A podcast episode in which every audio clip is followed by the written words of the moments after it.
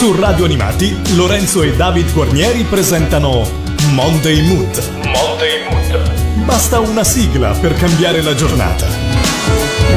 Benvenuti a questa nuova puntata di Monday Mood, la playlist di radio animati che ogni settimana vi serve per ritrovare l'umore giusto, per partire con il piede giusto a seconda se ci state ascoltando di lunedì oppure durante le varie messe in onda settimanali. Io non posso però iniziare il mio viaggio, non posso iniziare la playlist senza il mio compagno di, di viaggio ormai da tante puntate e questa è la ventiseiesima puntata e do qui con me come sempre da RTR 99 David Guarnieri. Ciao David! Ciao Lorenzo, ciao a tutti gli amici di Radio Animati. Cominciamo subito, cominciamo subito a ascoltare un po' di musica e a suonare il primo brano previsto nella playlist di oggi. Se non sbaglio si inizia con un grande nome della musica italiana. Eh sì, eh, qualche sigla devo dire l'ha fatta anche lui, non tantissime però qualcosa diciamo ha donato al pubblico televisivo e parliamo di mm, Adriano Celentano. Allora, 1982-83 va in onda in, in, televisione l'edizione numero, ve lo dico subito, 1, 2, 3, 4, 5, 6, 7 settima edizione di Disco Ring. Io con i numeri ho sempre un po' di problemi, quindi è bene che conti anche col dito, come i bambini. Col pallottoliere. esatto. Ti capisco, David. settima edizione di Disco Ring 82-83 eh, precisamente dal 26 settembre del 1982 al 26 di giugno del 1983 la RAI fa dice ciao ciao a Jocelyn che aveva condotto le due precedenti edizioni e così dà spazio a tre fanciulle, quindi per la prima volta un programma condotto da tre ragazze. Forse la prima volta, Lorenzo, mm, che ne dici? Eh, potrebbe essere una delle primissime, se non altro, perché tre donne, è vero, è vero, non, non ho altri ricordi. Due sì, ma non tre, ecco. È vero, sì. le, sì. Tre, le tre grazie in questo caso. Isabel Russinova, Anna Pettinelli ed Emanuela Falcetti, un'attrice, una giornalista televisiva, anche di carta stampata e una conduttrice radiofonica televisiva naturalmente. E la trasmissione ottiene un grande successo, tant'è vero che queste tre ragazze poi andranno a condurre il Festival di Sanremo. Oggi forse fa un po' ridere, no? Vero? Pensare a una cosa come questa, nel senso tre eh, valentissime professioniste, però come posso dire, tre nomi non proprio di spicco eclatanti. Oggi si cerca un po' per quello che riguarda il Festival di Sanremo, no? delle, delle, cose particolari, insomma, molto di impatto, non mediatico. È vero, è vero, però avevano molto molto ritmo e questo mm. venendo soprattutto dalla radio si percepiva e davano un bel tono, secondo me, alla trasmissione. Esatto, infatti, come dicevo, la trasmissione ottiene un grande successo, come al solito. Beh, eh, la regola di Disco Ring era quella di avere delle sigle che comunque cambiassero ogni due mesi eh, e infatti la prima eh, sigla finale per eh, il primo ciclo di otto puntate per l'82-83 è cantata niente meno che da Adriano Celentano. Il motivo è, è, cantato dal molleggiato ma è anche scritto dallo stesso Celentano e si intitola UU, canzone che diede il, poi il titolo anche all'album annuale di Celentano. Ma tra l'altro alcune canzoni di questo UU eh, fecero parte poi della colonna sonora di un film interpretato sempre da Celentano per la regia di Pasquale Festa Campanile intitolato Bingo Bongo in cui Celentano vestì i panni come posso dire di un novello Tarzan diciamo così, non tanto proprio come l'eroe dei fumetti, però diciamo come uomo scimmia, ecco, diciamo così. giusto, giusto. Celentano ovviamente affiancato dalla um, bellissima Carol Bouquet. L'hai visto questo bingo bongo, Lorenzo? Io non sono un grande stimatore di Celentano in veste di attore, lo preferisco come eh, cantante. Anch'io devo dire la verità. però insomma, eh, questo film l'ho visto, insomma, è abbastanza um, divertente, insomma, alcune cose sempre un po' sopra le righe di Celentano, però è uno dei più godibili godibili, ecco diciamo così. Però decisamente come, come cantante non si discute e scute il buon eh, molleggiato, infatti questa UU pur non essendo un capolavoro comunque ottiene un, un, buon successo, vero? Vero, verissimo. Io direi di aprirla così questa puntata eh. di Monday Mood, proprio con un grande, quindi Adriano Celentano. Oh, oh, oh.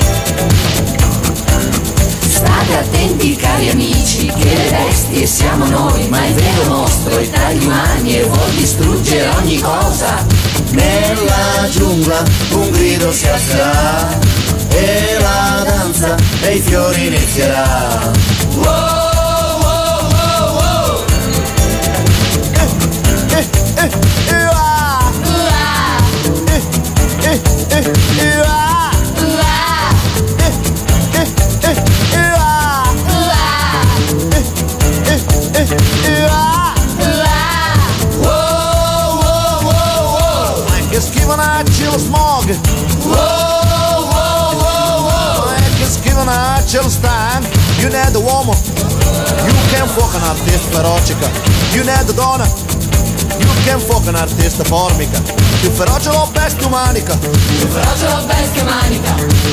Let's most was. Let's most was. Let's most. Oh, oh, oh, oh, oh. oh.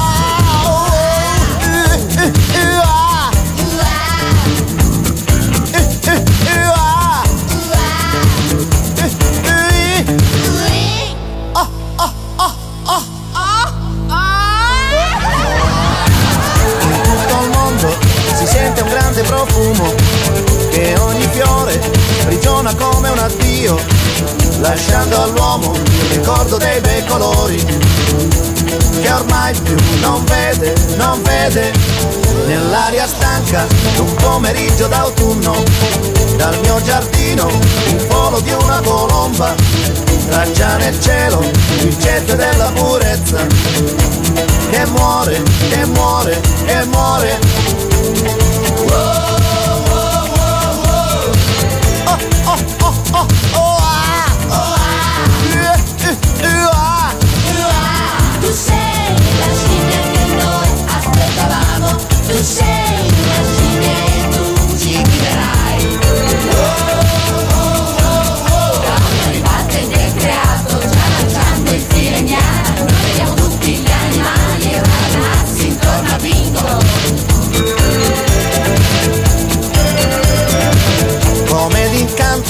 al mio cospetto di scimmia si sta spegnendo il suono degli animali.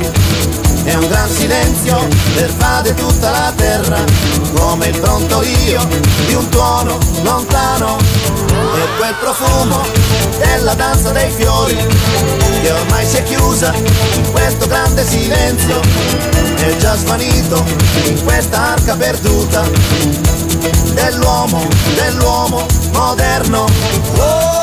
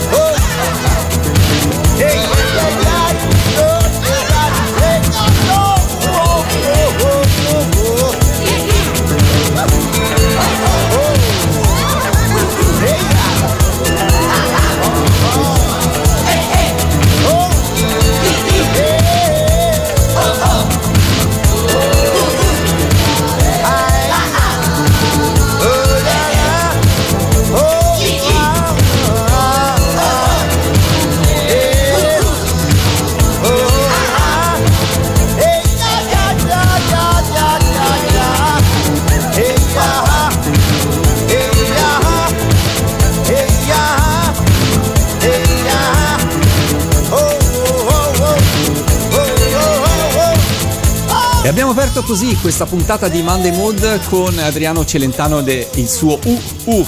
E proseguiamo invece parlando prima di tutto di un altro grande nome della musica italiana. Parliamo di Vasco Rossi, il quale il 6 febbraio del 1993 pubblicò il suo decimo album in studio dal titolo Gli spari sopra.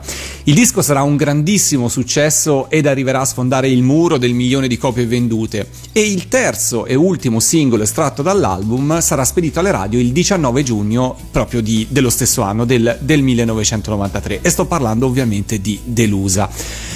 Il brano, come sappiamo bene, con pochissimi giri di parole, parla apertamente di Gianni Boncompagni e delle sue ragazze di Nonella Rai, accusando la trasmissione di essere una fucina di illusioni, insomma, di, promet- di prossime ragazze deluse dallo spettacolo quando i riflettori si spengeranno e poi eh, appunto mh, mm, questa eh, di, di, mostrarsi così in, in televisione eh, senza aver chiaro qual è il loro destino. A queste accuse Gianni Boncompagni risponderà con una sigla, la terza sigla di Non è la Rai, che debutterà su Italia 1 nel settembre del 1993.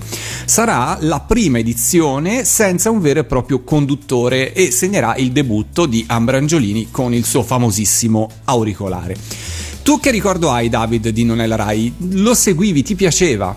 Ma io ho visto qualche puntata dell'edizione con Enrica Bonaccorti, credendo potesse essere una cosa tipo pronto chi gioca, un pochino rielaborata, invece era una cosa completamente diversa. Poi l'ho un po' perso di vista questo programma, per esempio non ricordo di avere visto mai il programma con Paolo Bonolis, poi con eh, la conduzione di Ambra, sai, voglio dire, con tutto il eh, tam tam mediatico che ebbe, chiaramente eh, lo guardai. All'epoca, devo dire la verità, non mi, non mi piacque particolarmente, però adesso mi capita di rivedere le repliche che vengono appunto ridate su Mediaset Extra e comunque è un programma mm, che, che sai un po' la nostalgia per certo. gli anni passati un pochino anche un modo di vedere le cose diversamente da quando si è più giovani comunque oggi vabbè insomma ha sempre un qualcosa comunque di godibile di simpatico certo sì, sì, è vero, è vero. Io credo che al di là delle vicende che tutti conosciamo, credo che Non è la Rai sia stata una trasmissione che ha saputo dimostrare che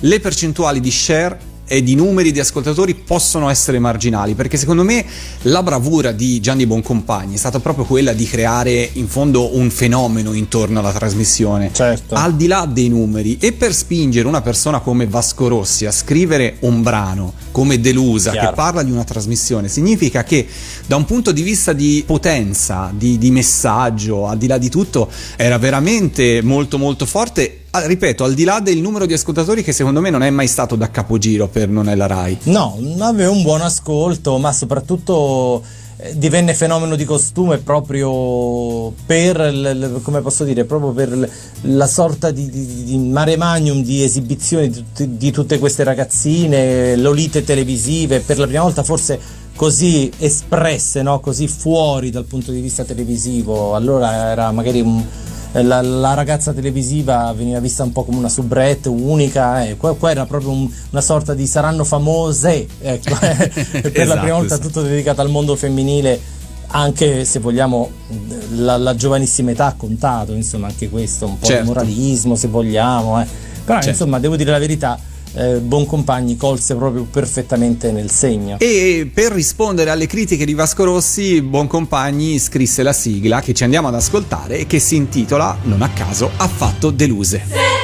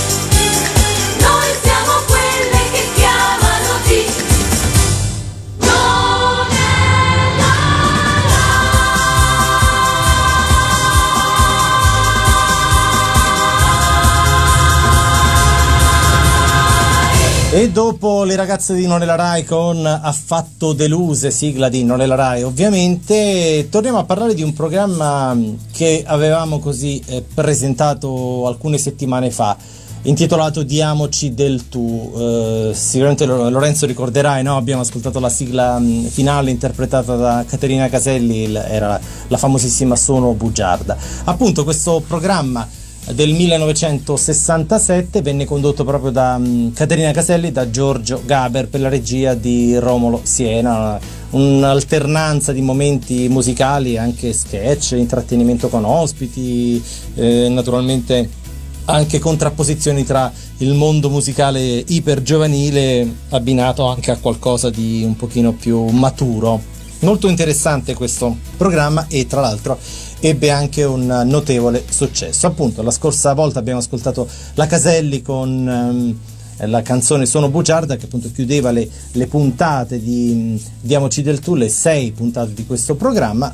Questa sera ascoltiamo, mi pare giusto anche la sigla iniziale intitolata Gulp Gulp, eh, scritta e, e, chiaramente interpretata dall'indimenticabile Giorgio Gaber. Gulp Gulp fa un po' il verso alla moda imperante di, di quegli anni, insomma, i fumetti e quindi con un linguaggio fumettistico questa canzone è una sorta di vetrina insomma divertente con queste espressioni proprio tipicamente legate al mondo dei fumetti tanto più nella sigla iniziale di questo programma che venne proprio come posso dire illustrata e non è una frase a caso dal grandissimo Crepax Guido Crepax che appunto disegnò da par suo i titoli di testa di questa eh, trasmissione televisiva utilizzando proprio la, la, forma espressiva del fumetto, quindi praticamente era come se eh, i, telespettatori leggessero un fumetto guardando in televisione, un effetto davvero molto molto piacevole, la canzone poi è molto spiritosa e anche questa è una piccola chicca che soltanto qui si può trovare, giusto Lorenzo?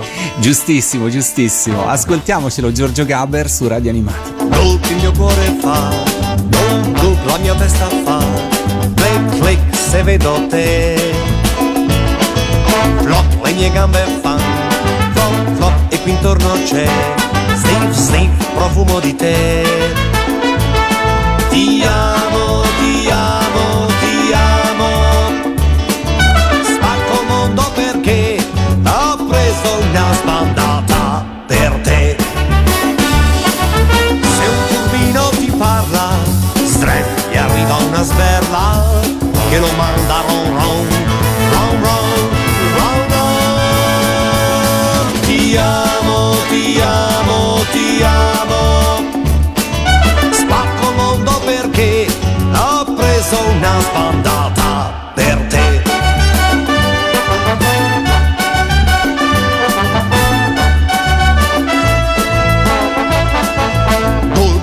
cuore fa, gol gol la mia testa fa.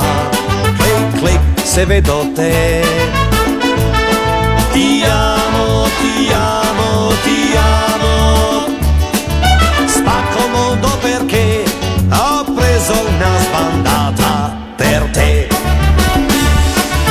Se qualcuno ti tocca uno smash sulla bocca e lui grida help ti amo ti amo spacco mondo perché ho preso una spandata per te spacco mondo perché ho preso una spandata per te Gulp Gulp, Giorgio Gaber su Radio Animati, grande Giorgio Gaber. Di sigle, devo dire, David, non ne ha fatte moltissime, vero? No, no, poche, poche. In questa e qualcun'altra, sempre legata alle sue trasmissioni degli anni 60, massimo inizio 70. Poi dopo lui ha preso totalmente un'altra strada, come sappiamo, col teatro canzone, quindi di TV ne ha fatta proprio poca. è vero, è vero, è vero.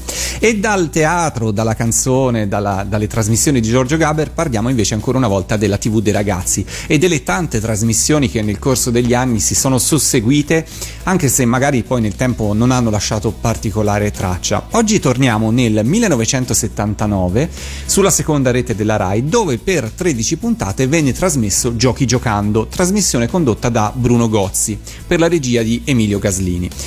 In ogni puntata si passano in rassegna tutti i giochi di scacchiera di ogni tempo e di ogni paese, battaglia navale, Go, scacchi, backgammon, dama, scarabeo, alma e tanti altri. Di ogni gioco si raccontano le origini, spesso molto antiche, e il regolamento e i trucchi per essere bravi, insomma per, per vincere. Io non ho ricordo di questo programma perché ero troppo piccolo, però devo dire che ehm, al di là della sigla che mi piace molto e che fra poco ci ascolteremo, eh, trovo molto originale, anche se ormai ovviamente un po' legata al passato, questa idea di raccontare i, i giochi. Tu la ricordi per caso, David, giochi giocando? Sinceramente no. No, infatti, no, no. perché comunque no. furono poche puntate e ripeto, Sì. eh, è passato tanto tanto tempo. Parliamo della sigla, Sì. che è sicuramente meglio, perché eh, la sigla firmata come consuetudine dal regista del programma, ovvero Marina Cacciò, ma soprattutto da quel grande Salvatore Popi Fabrizio che insieme a suo fratello Maurizio hanno composto e arrangiato il brano dall'omonimo titolo della trasmissione. Le atmosfere eh, della sigla ricordano un po' quelle sonorità, mh, come potremmo definirle, medievaleggianti, che proprio Mm, in quegli sì. anni avevano portato a successo Angelo, che aveva portato a successo Angelo Branduardi e non a caso proprio insieme a Maurizio Fabrizio. Io credo che questa sia, come dire, non può essere un caso, direi. No, no, no, no, no, è proprio volutamente rivolta chiaramente a quel periodo, soprattutto al successo di Branduardi. E allora così, come posso dire, no? Eh, squadra che vince non si cambia, Non ti si proponiamo questo stile, esatto, che evidentemente ha funzionato. È vero, è vero. A cantare questa sigla, però, dietro lo pseudonimo di Grovenor non c'è il riccioluto cantautore, bensì una voce Mhm. altrettanto importante come quella di Massimo Luca, che non a caso ha recentemente ricantato Giochi giocando anche all'interno del suo album eh, Era l'era degli eroi. Massimo Luca, eh, lo ricordiamo poi anche come autore eh, di Certo. sigle come Goldrake e poi insomma il famoso chitarrista che si vede alle spalle del mitico duetto di Mina eh, e di Lucio Esatto. Battisti in televisione, per cui ha anche vinto come autore un festival di Sanremo con eh, Annalisa Minetti nel 98 con Senza Teo Conte, quindi ottimo autore. ottimo autore, talent scout con Gianluca Grignani, per cui veramente un grande grande nome. Una curiosità perché il lato B del 45 giri contiene una piccola perla, ovvero il brano intitolato Piccola Luna, firmato dallo stesso Massimo Luca con Salvatore Fabrizio. Noi però per adesso nel mangiadischi virtuale di Monday Mood inseriamo la facciata A e ci ascoltiamo Giochi giocando di Groven. Sulla mia strada ci sono castelli che con la tattica puoi conquistare. Ci sono tornei sfide e duelli che con la logica si possono fare. Jolly giullare io sono, giochi giocando io vo. Nell'universo del gioco, seguimi ti porterò.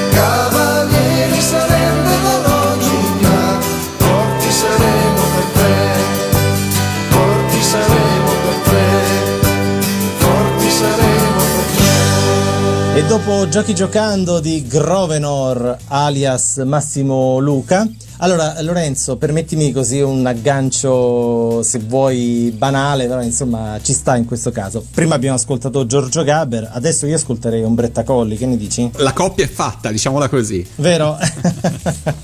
Naturalmente la celebre eh, attrice, cantante, politica, naturalmente nonché moglie di Giorgio Gaber, appunto. In questo caso siamo nel 1975 con uno spettacolo televisivo del sabato sera, però particolare perché questa è una sorta di non lo definirei commedia musicale, però un un- uno show miniserie con canzoni, ecco, chiamiamolo così. Gian Domenico Fracchia, Sogni proibiti di uno di noi. Naturalmente protagonista Deus ex machina di questo, mh, di questo personaggio, di questo programma, il grandissimo e indimenticabile Paolo Villaggio. La regia dello show, manco a dirlo, è del re del genere, Antonello Falqui, perfetto anche in questo eh, tipo di cose che un po', come posso dire, sfuggì al normale corso della produzione televisiva di Falqui, giusto Lorenzo? Sì, era un po' una cosa un po' diversa dal solito, effettivamente. Ecco, sì, quindi comunque grande sfarzo pur nei- negli angusti no? eh, teatrini così rappresentati in questo caso dall'ufficio di Gian Domenico Fracchi alla versione televisiva di Ugo Fantozzi che proprio nel 75 ebbe un'esplosione gigantesca con un successo incredibile al cinema per il primo film della serie diretto da Luciano Salci appunto Paolo Villaggio affiancato da Gianni Agus nei panni del cattivissimo eh, capufficio il cavalier Acetti, poi Gigi Reder, immancabile nel mondo di villaggio,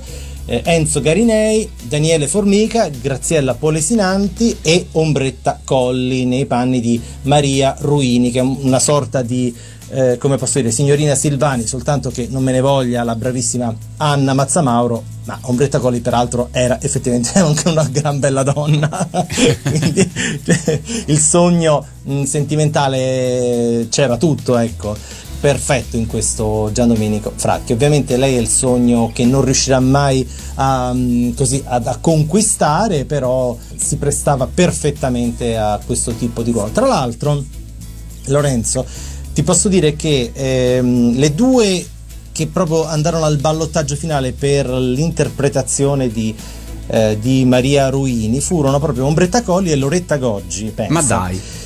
Sì, e Falqui poi optò per Ombretta Colli e allora noi diciamo siamo qua, cerchiamo sempre un po' di vestirci, come posso dire così, con, eh, sì, con grande competenza, cercando mai di, come posso dire, di fare della partigianeria, però lo possiamo dire, insomma, sia il sottoscritto che Lorenzo siamo degli ammiratori di Loretta Colli, non c'è nulla di male a dirlo. No, infatti, Ecco. infatti, assolutamente. Però, se posso dire, pur essendo un ammiratore di Loretta Goggi, devo dire che la Colli fu una scelta ideale perché era anche più adatta, se vogliamo, un po' per età, un po' per maturità artistica e un po' per così un certo tipo di, di- di, mm, appeal televisivo, era forse più adatta a rivestire il ruolo della- del sogno così romantico di Gian Domenico Fracchia. Naturalmente. La Colli canta la sigla finale di questo spettacolo televisivo che ebbe anche molto successo, quasi 20 milioni di telespettatori, dico, queste, queste cifre sempre, sembra sempre una cosa incredibile, ma all'epoca era assolutamente possibile. Dicevo, la canzone venne firmata da Franco Pisano che appunto scrisse tutte le musiche per questo Gian Domenico Fracchia, il testo eh, come del resto tutto lo script, ecco, mettiamolo così, di Gian Domenico Fracchia, Sogni proibiti di uno di noi. La canzone viene firmata da Umberto Simonetta e da un certo Maurizio Costanzo. Oh. Eh beh sì, Costanzo fu il- lo scopritore eh, ufficiale di Paolo Villaggio, quindi devo dire che come talent scout eh, Costanzo ha funzionato tantissimo, insomma, eh, data la, la- la scoperta di Christian De Sica e poi anche di altri personaggi successivi al, diciamo, con il Maurizio Costanzo Show, vabbè, insomma, lo, lo abbiamo detto tante volte, Valerio Mastandrea e poi Ricky Memphis e poi in un certo senso anche Fiorello dal punto di vista televisivo. Eh, però il fiore all'occhiello proprio nella carriera di talent scout di mh, Costanzo fu proprio Paolo Villaggio. Che ne pensi? Costanzo ha tante cose, come dire, anche un po' inesplorate, perché pensavo che musicalmente parlando questo brano non è un caso isolato, no? Ricordiamo il No. celebre Se telefonando di Mina, no? Certo, certo, sì, sì, lui ha scritto varie eh, canzoni mh, come autore appunto di testi per i programmi che, che appunto eh, lo videro tra gli autori, però diciamo al di là del, del, così, del capolavoro Se telefonando, forse questa facciamo finta che cantata da Ombretta Colli è forse la, la- la canzone più nota ecco, tra le sigle che lui ha composto. E direi di ascoltarcela subito, visto che continuiamo a scorrere la nostra playlist, arriva proprio lei, Ombretta Colli. Facciamo finta che tutto va bene, tutto va bene. Facciamo finta che tutto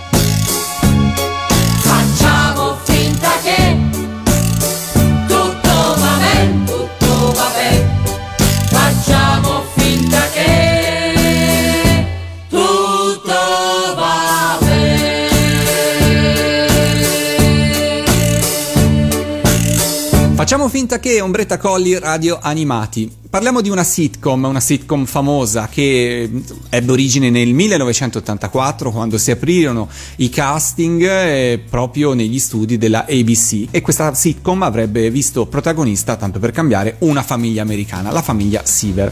Stiamo parlando di Growing Pains, giunta in Italia per la prima volta nel 1987 su Canale 5 con il titolo Genitori in Blue Jeans. Sei stagioni di grande successo e di grandi risate, anche se nel corso delle stagioni poi non sono mancati un po' di problemi eh, nel cast, in particolare fra l'attrice Tracy Gold che interpretava Carol e Kirk Cameron nei panni di Mike. Ma non perdiamoci nei mille retroscena, gossip e quant'altro della serie, ma parliamo piuttosto della sigla As Long As We Got Each Other, scritta da John Bettins e Steve Dorff. Bettis è un grande paroliere americano che fra le tante cose ha scritto Crazy for You per Madonna e Human Nature per Michael Jackson. Stephen Dorff si è occupato principalmente di musica country, arrivando comunque a beccarsi ben tre nomination per i Grammy e ben cinque eh, per gli Emmy. I due aut- autori sono amici e lavorano eh, insieme da tempo. John Bettis viene invitato a visionare il pilot della serie chiedendo di, poter,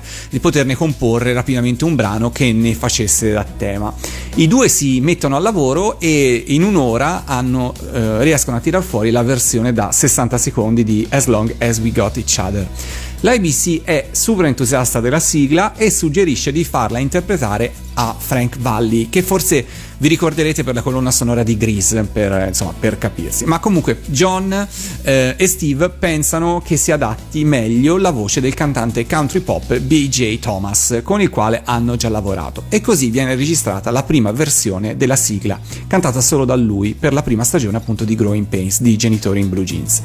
Dato il successo clamoroso che la Serie A e la sigla al tempo stesso eh, e con un po' più di tempo a disposizione, per la seconda stagione il brano viene trasformato in un duetto ed aggiunta la voce di Jennifer Warnes, famosa per aver collaborato con eh, Leonard Cohen ehm, ed essersi aggiudicata ben due Grammy, quindi insomma sempre grandi nomi dietro queste sigle americane.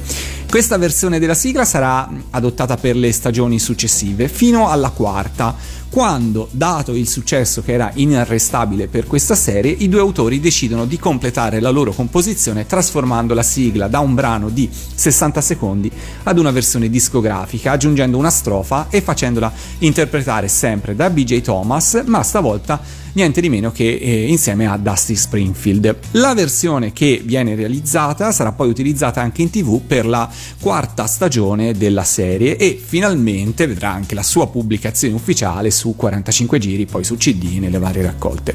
Per completezza diciamo che ci saranno poi altre versioni di questo brano realizzate per le stagioni successive o per episodi speciali, ma oggi noi ovviamente ci vogliamo ascoltare quella originale. Tu ricordi i genitori in blue jeans, David? Sì, non l'ho mai seguita mm, diciamo con grande affezione, però sì, la ricordo bene, come no. E la sigla sono certo che la ricorderai Sì, altrettanto sì, bene. questa sì. e allora ascoltiamocelo a Dusty Springfield con BJ Thomas. Show me that smile again.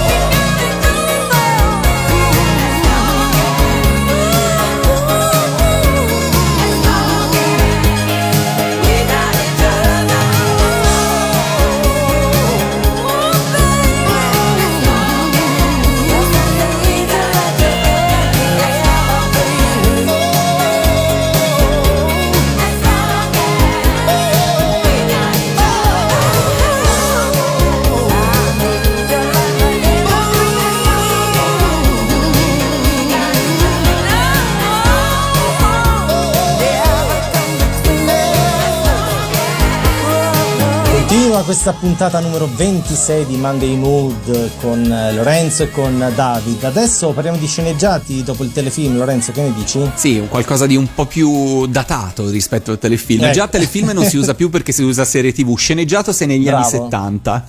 Es- anche prima, perché siamo nel 1969 con una serie molto molto amata, diciamo così, incentrata sulla figura del celebre Ezechiele Sheridan, il tenente televisivo per eccellenza degli anni 50-60, appunto diverse eh, serie vennero realizzate con eh, questo celebre personaggio di, mh, firmato eh, da mh, Casacci e da Ciambricco e Rossi. Questo è il terzetto che appunto compose le scrisse le storie di- del tenente Sheridan. Appunto, La donna di Fiori nel 1965, La donna di Quadri nel 1968, La donna di Picche, l'ultima serie con Sheridan nel 1972 e la terza invece appunto andò in onda nell'autunno del 1969. Chiaramente Ubaldo Lai a interpretare ancora il tenente Sheridan, in questo caso affiancato da Emma Danieli, Amedeo Nazzari, Antonella Della Porta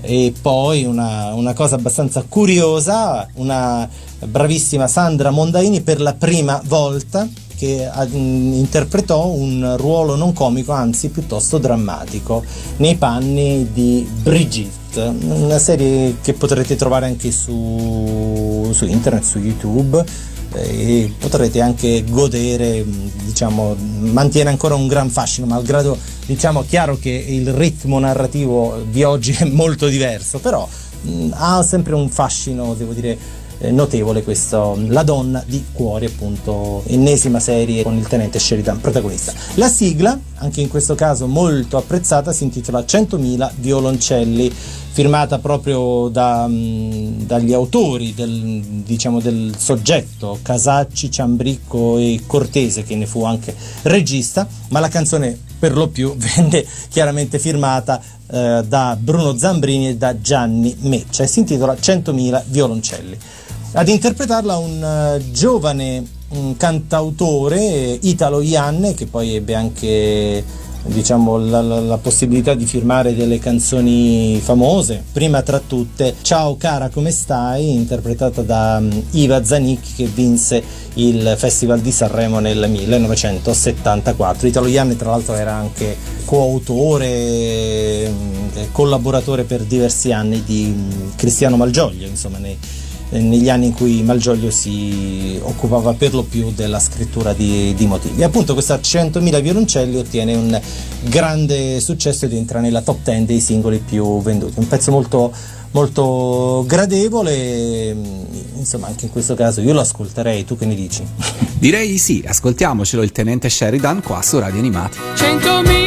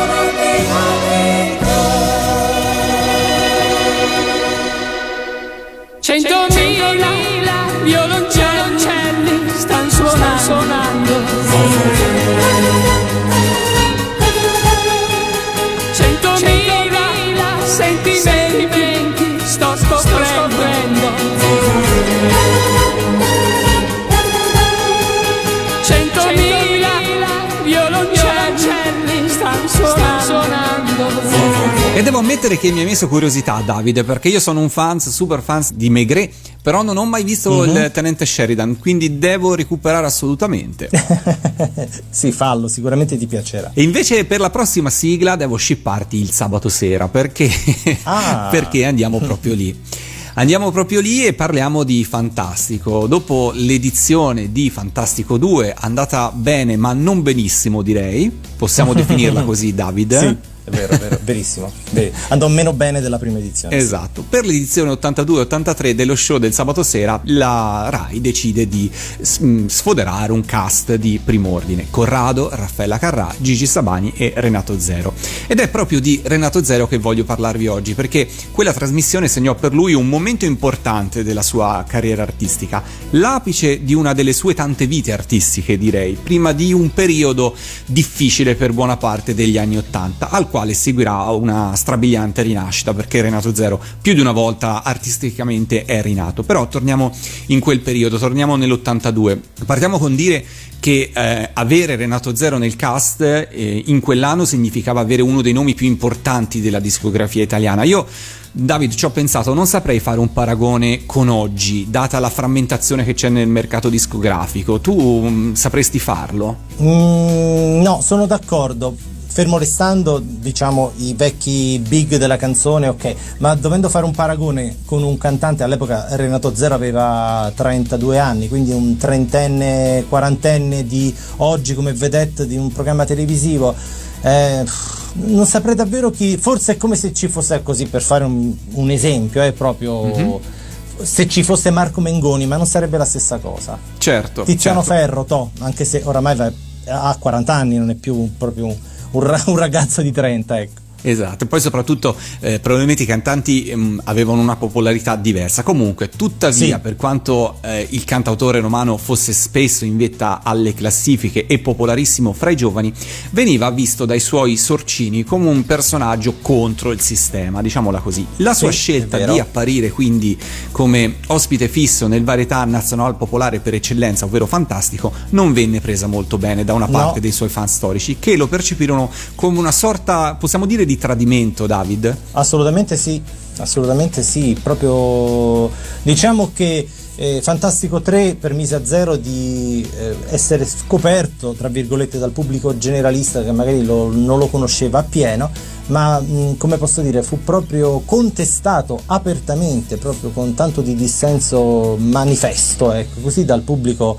reale, dai sorcini della prima ondata, è proprio così. Zero però sa quello che fa ed ottiene prima di tutto di avere uno spazio completamente autogestito da lui, ben Sì. distinto dal resto del programma. In più, ogni settimana all'interno del suo spazio avrà la possibilità di esibirsi con una canzone inedita tratta dal suo LP via tagliamento uscito proprio in concomitanza con l'inizio di Fantastico.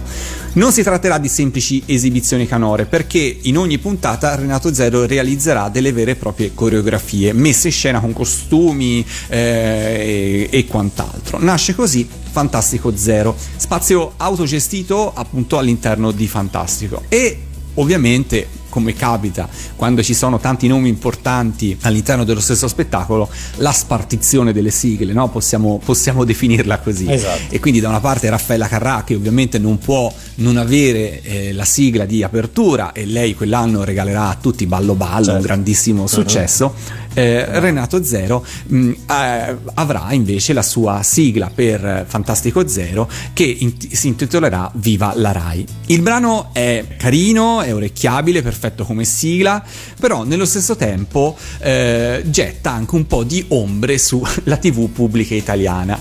e così, vuoi per ridurne la durata, vuoi per pudore o censura, però magicamente la frase che leggo, ovvero Viva la Rai, quante battaglie nei corridoi, poveri noi, se non si mettessero d'accordo alla Rai, paghiamo allora questo abbonamento per mantenerli in salute e in sentimento. Perché ormai questo cervello avrà un padrone, lo sai, salta, magicamente scompare Esatto. dalla versione televisiva del brano. Tu che pensi, Davide? È un caso, un, un editing fatto per restare più corti oppure no? Direi di no, è proprio un- una sorta di, di censura, tant'è vero che Renato Zero l'ha prese malissimo e minacciò addirittura di, di- di lasciare la trasmissione. Di abbandonare il programma. Ma per fortuna in quella discografica ovviamente contenuta in via tagliamento eh, e devo dire incredibilmente mai pubblicata su 45 giri mi sono sempre chiesto No. perché non fosse finita sulla facciata B di Soldi che era la sigla di chiusura di Fantastico 3 cantata sempre da zero Eh, chissà perché forse per vendere più copie dell'album non lo so però insomma Esatto, e poi tra l'altro è curioso perché mh, la sigla finale, proprio quella specifica, Soldi, eh, non ebbe questo grande successo di vendite neanche di popolarità, Eh, tant'è vero che molte persone anche, come, come- mh, adesso mh, per carità, eh, senza voler offendere nessuno, però anche sedicenti esperti attribuiscono a Viva la Rai come posso dire, lo status di sigla effettiva di Fantastico 3, quindi questo è abbastanza grave, no? Eh sì, decisamente, decisamente. Noi però ce l'ascoltiamo con la versione completa, non censurata, qua su Radio Animati e arriva Renato Zero. Viva la Rai, che fa crescere strani, viva la Rai. Viva la Rai, quanti geni lavorano solo per noi. Viva la Rai, suo impero dice la Rai. Soltanto il vero, viva la Rai. Dimmi da quale parte stai. Viva la Rai, se sarai buono il tuo Mazinga vedrai oppure no, dipende dal funzionario Rai. Viva la Rai, che cosa giusta e con la Rai, è sempre festa, viva la Rai, coi capoccioni e gli operai. In viale Mazzini ci giocano i bambini, mentre tu vivi grazie alla Rai TV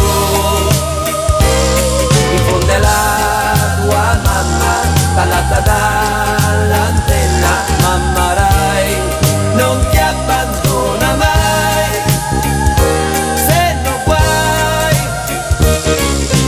Viva Rai, quante battaglie nei corridoi, poveri noi, se non si mettessero d'accordo alla Rai. Paghiamo allora questo abbonamento per mantenerli in salute e in sentimento, perché oramai questo cervello avrà un padrone, lo sai. Viva la Rai! Viva la Rai!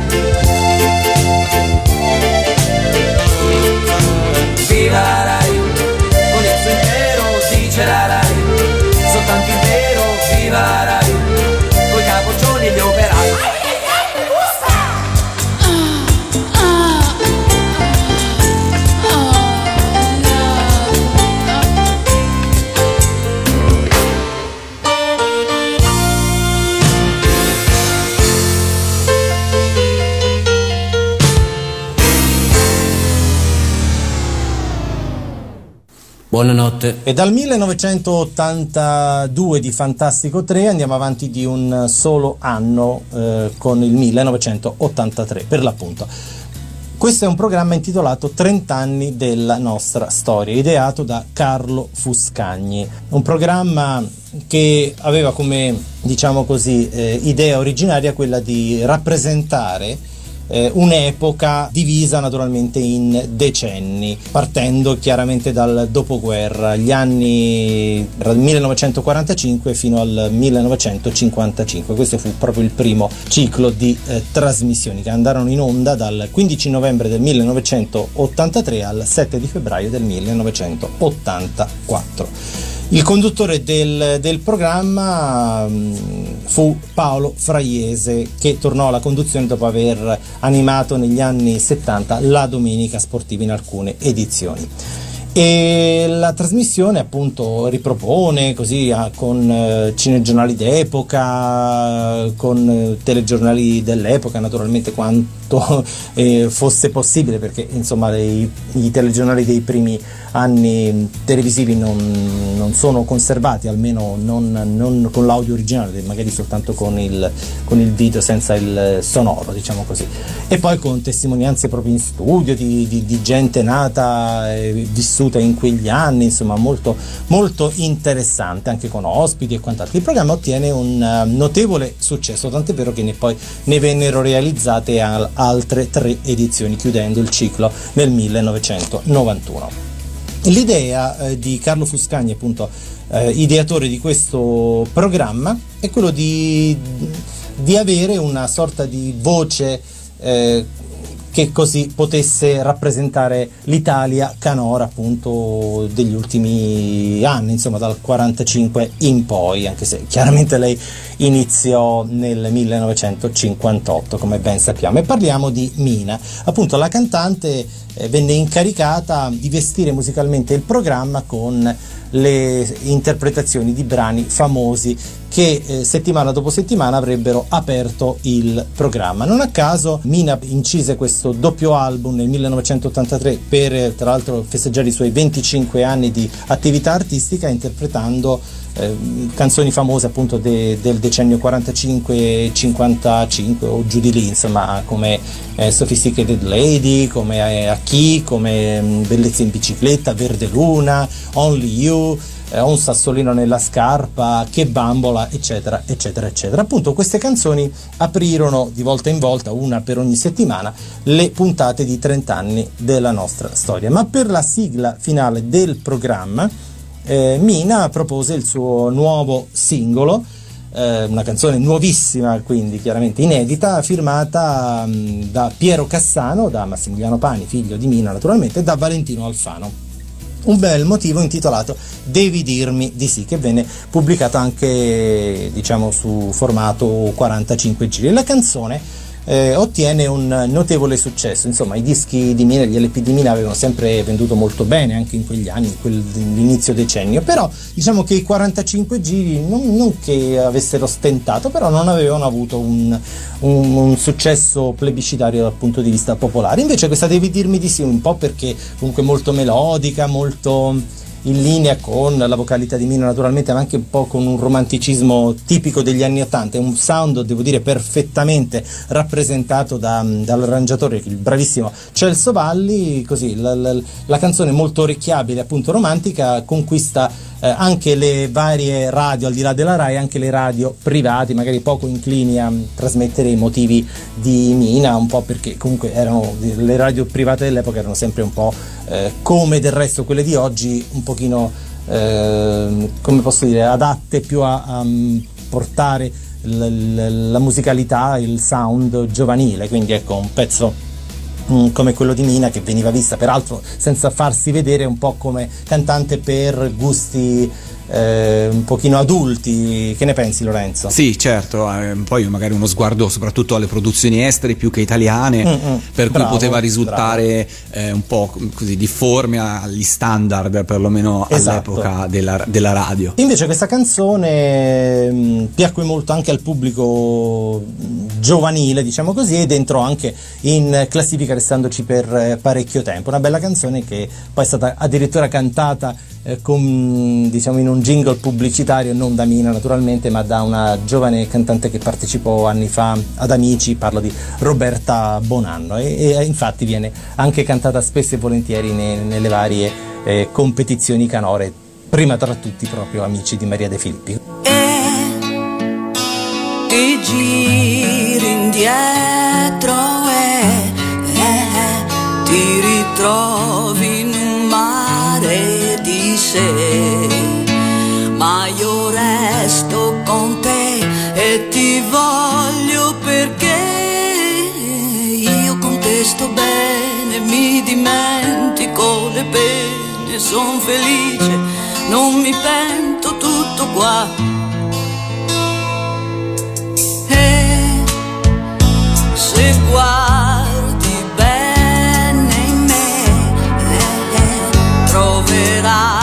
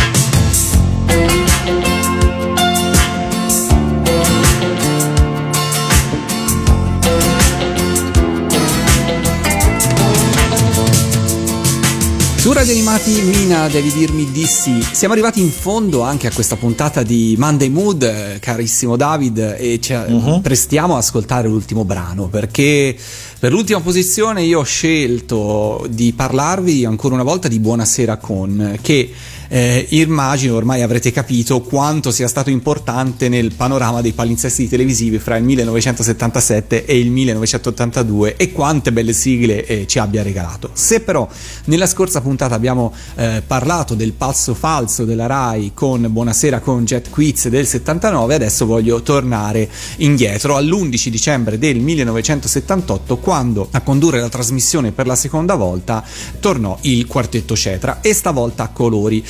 È bene precisarlo perché eh, solamente un anno prima il quartetto Cetra, sempre in Buonasera con, era andato in onda in bianco e nero e fra l'altro eh, suscitando anche un po' di ironia da parte del quartetto Cetra stesso per questa scelta del Rai di non premiare con il colore quella trasmissione. Comunque stavolta il colore c'è. Ad accompagnare il gruppo ancora una volta ci sono i pupazzi creati da Bonizza Giordani, raffigurante il quartetto Cetra e ribattezzati i Cetrini, che potrete vedere immortalati sulla copertina del 45 giri che contiene le due sigle realizzate per l'occasione.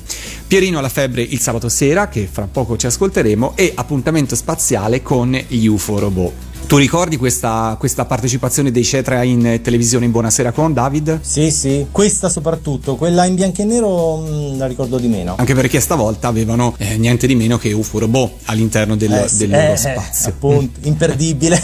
non a caso, non a caso. Ancora una volta il quartetto dimostra di essere di una bravura incredibile a saper cavalcare i tempi pur restando fedeli a loro stessi. Pierino la febbre del sabato sera è una foto della TV dei ragazzi della fine degli anni 70, delle sigle, dell'esplosione anche della febbre del sabato sera in tutto il mondo, Eh, la sì. famosa disco music. E distanza di anni può sembrare scontato che questi ingredienti venissero racchiusi in un brano, ma non è così. Quindi io ho scelto questo brano del quartetto Cetra per lasciarvi e per chiudere qui questa puntata di Monday Mood. Quindi ci salutiamo Davide, alla prossima. Bene, ciao a tutti, alla prossima. Ciao ciao, alla prossima. L'aritmetica il lunedì, la geometria il martedì, italiano il mercoledì, geografia il giovedì e storia il venerdì. Ma quando arriva sabato, arriva sabato, pensa che la domenica la scuola non si va, a scuola non si va e prende il mangiadischi e tutti i dischi che lui ha, i dischi che lui ha. Giochi già, giochi già, giochi già, giochi già, giochi già. Giochi già, giochi già,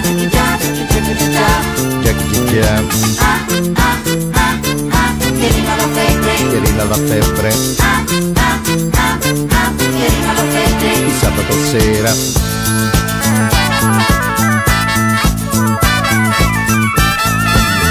Ascolta il super cool, un po' robot, i moschettieri e poi Tarzan lo fa, e con Heidi ascolterà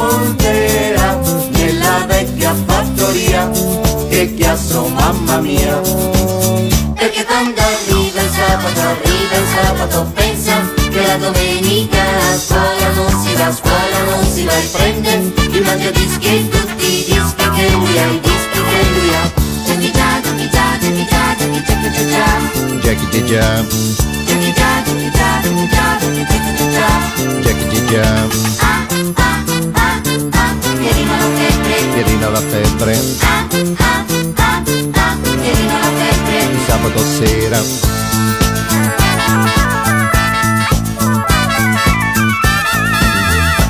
succhiando caramelle in quantità, bevendo bibite a sazietà. Per la casa poi ballerà e travolta sembrerà alla mamma ed al papà. Perché quando arriva sabato, arriva sabato Pensa che la domenica a scuola non si va, a scuola non si va E prende il mangiadischi e tutti i dischi che lui ha, i dischi che lui ha. Giochi già, giochi già, giochi già, giochi già, giochi già Jackie G già, Giochi già, giochi già, giochi già, giochi già, giochi già Jackie. G già, Ah, ah, ah, ah, Pierino la febbre. Pierino la febbre, Ah, ah, ah, ah, Pierino la febbre sabato sera.